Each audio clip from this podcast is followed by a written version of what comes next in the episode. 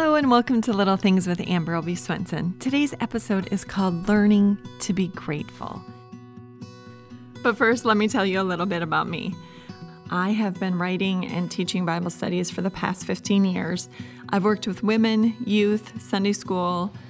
I've been blogging for Time of Grace since 2017. I've written two books for them. Really, what you need to know is that I love the Lord and I love the Word of God.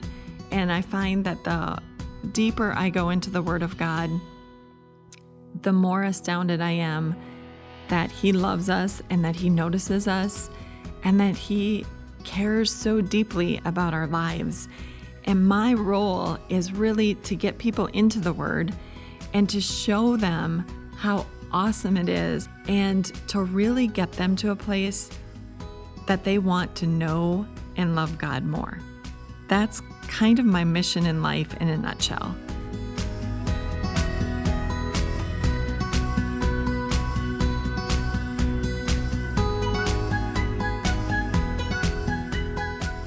We are coming up on the Thanksgiving holiday here in America, and it's supposed to be a day, one day a year, where we pause and we really say, Thank you, Lord, for everything you have given us.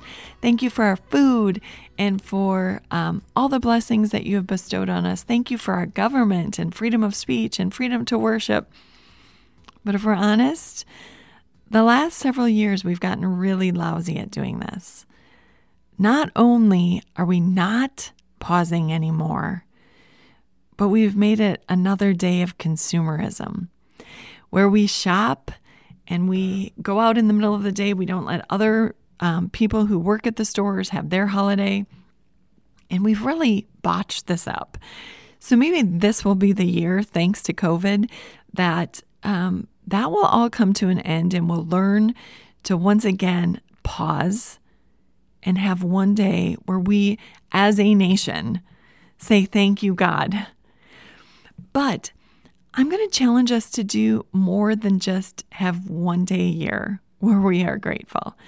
I want to challenge you to really make being grateful your lifestyle. So, I this has been really a profound part of my year this year. So, early on in the year, I did not have a great outlook. So, in March when all of all of this went down and things were shutting down and school closed, um, we found out that my husband's floor would be one of the floors that would be accepting COVID patients. And so I went through this whole, you know, I, I got really scared and um, it was it was really difficult. And during this time, um, a book came out that I was part of editing and also writing. And and so um, one of the co-authors said to me, "Well, why don't we get together with some other women? Let's let's offer a Bible study. Let's each teach our chapter and and let's do this via Zoom and let's let's see where we go. And so I thought that was a, a great distraction and you know why not? So we started planning the study and in the process of planning it, uh, you know some things started going wrong because nothing goes without a hitch, right? So um, I texted her one day and I said, you know, I was just kind of complaining about what was going on. And she sent me back the neatest response. She said, Amber, have you ever read the book 1000 Gifts by Ann Voskamp? And I said, No, no, no, I haven't. And she said, Okay, well, I'm going to send it to you. so she sent it to me.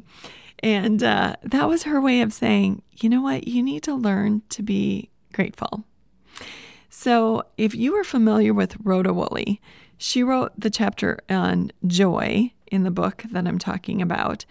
And she talked about how when you learn to be grateful, so when you choose to see things that you can thank God for, um, your your brain starts doing that more. So your thoughts actually take a different path. And she would tell you the technical terms, which I'm not going to do it because I would totally get it wrong.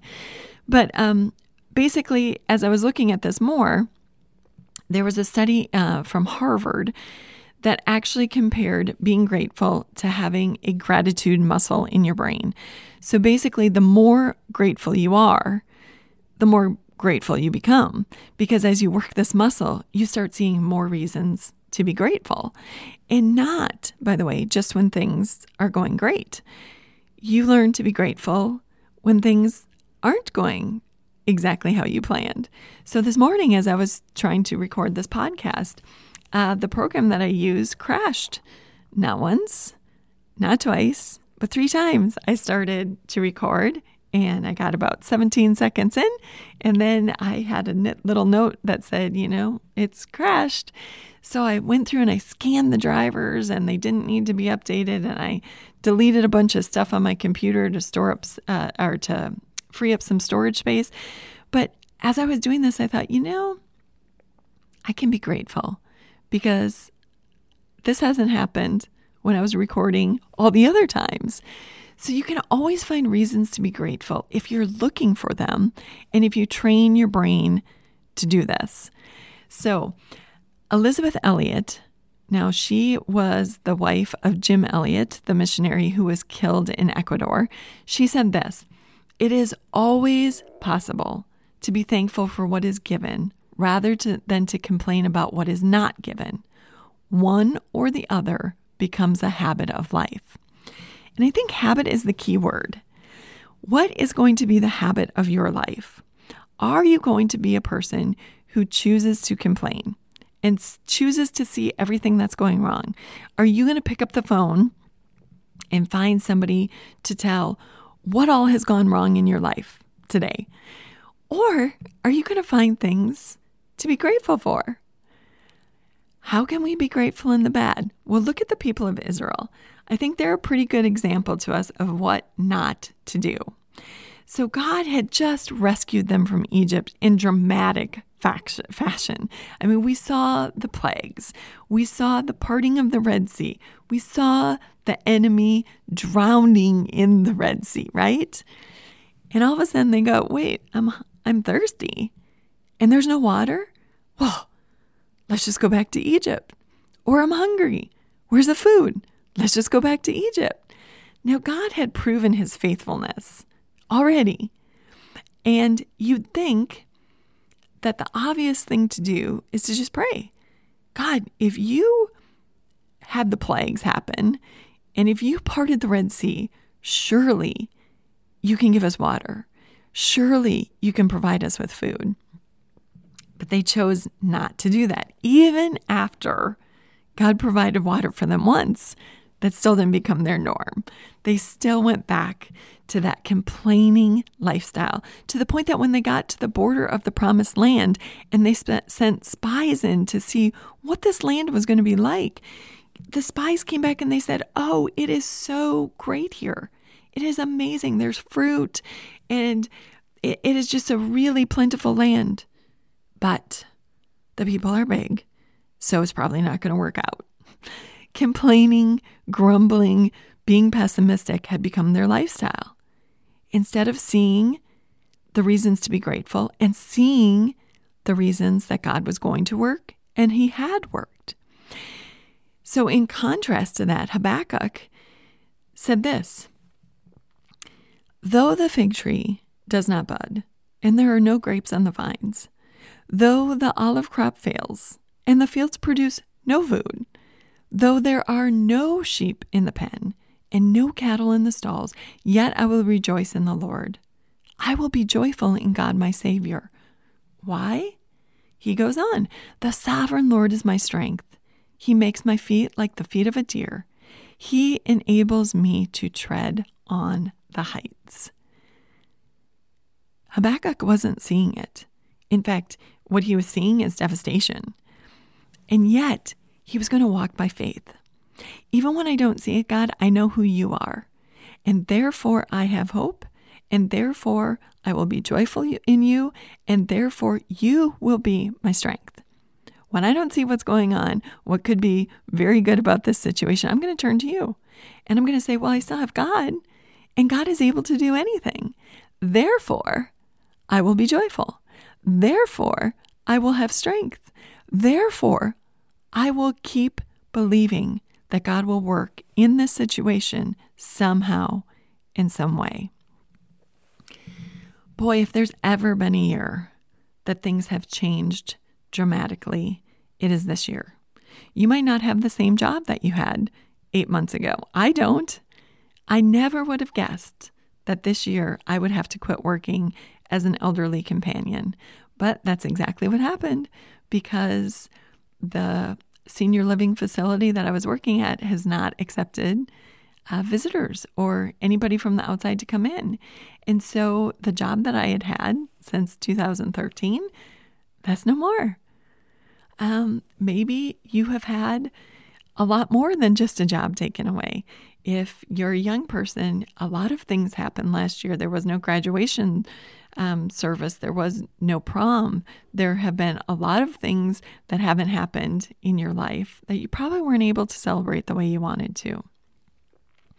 For those of us who are older, um, isolation, man, the things that we really came to love, whether it's going to church on Sunday or getting together with friends for tea and coffee or or or social get-togethers or having the family over, whatever it is, a lot of those have been taken away.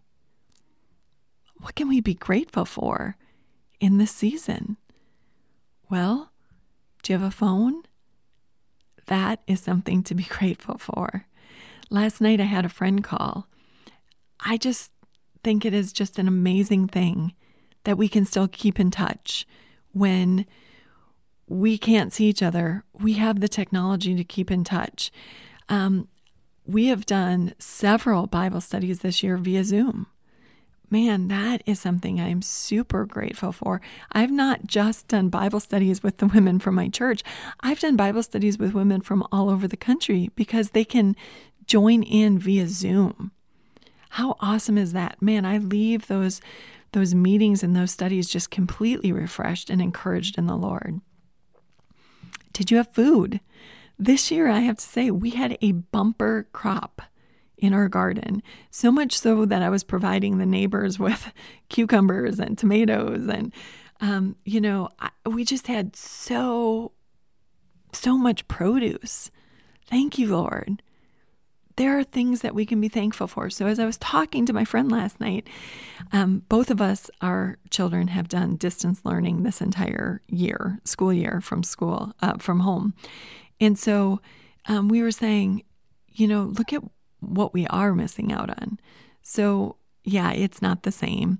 We're, you know, our kids are are not being able to meet with their teachers in person, but they're also not being bullied. There's also not the drama that comes with a lot of school years. You don't have to worry about the new clothes, the new show, shoes, who's better at this, you know, what sports team your child is or isn't going to make. There are some things that are okay about not going to school this year. And we have to just see those things instead of focusing on the negative, the hard um, things that come along with that. Nancy DeMoss Wolgemuth said this Gratitude is a hard fought, grace infused, biblical lifestyle. Again, that comes down to it's not just about being thankful one day a year. This really is about a lifestyle and and fighting for it. So that means it's not in our sinful nature's DNA to be thankful. It's something we're going to have to fight to do. It's much like getting to the gym, um, or since this year a lot of gyms aren't open, it's like getting up and working out. You know, it's not going to be the easy thing to do a lot of times. It's just going to be something we're going to have to fight to do. So, how do we get this lifestyle? I'm going to give you four things. First of all, pray. You know, again, this is not our natural tendency. So we're going to have to ask God for help. We're going to need His power and His strength in our life, especially the days that we really don't feel well and the days that we see a lot of bad, the days when things don't look like they're going to work out, when people around us are sick, or, or even when people around us die.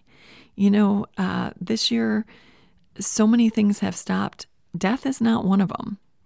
People are still dying. We've had a someone in our church just recently die from COVID. Um, others are in the hospital. You know, even when things are really, really bad, that's especially when we need to pray and say, God, I'm not feeling very grateful right now, but show me the things I can be grateful for. Do I still have a roof over my head? Yes. Do I still have heat? Yes, I have a cozy bed. Wonderful. Lord, you have given me not just a family, but a church family to encourage and help and support me. Number two, go to the Word. So, again, when we fill up on the Word, that's where we find God's promises, and that's where we're going to see that God is working on our behalf time and time again. I've just done some editing of devotions and uh, for the Advent season, and one of them was on how Mary pondered all these things and treasured them in her heart. And the question was, what are you filling up on? What are you choosing to ponder?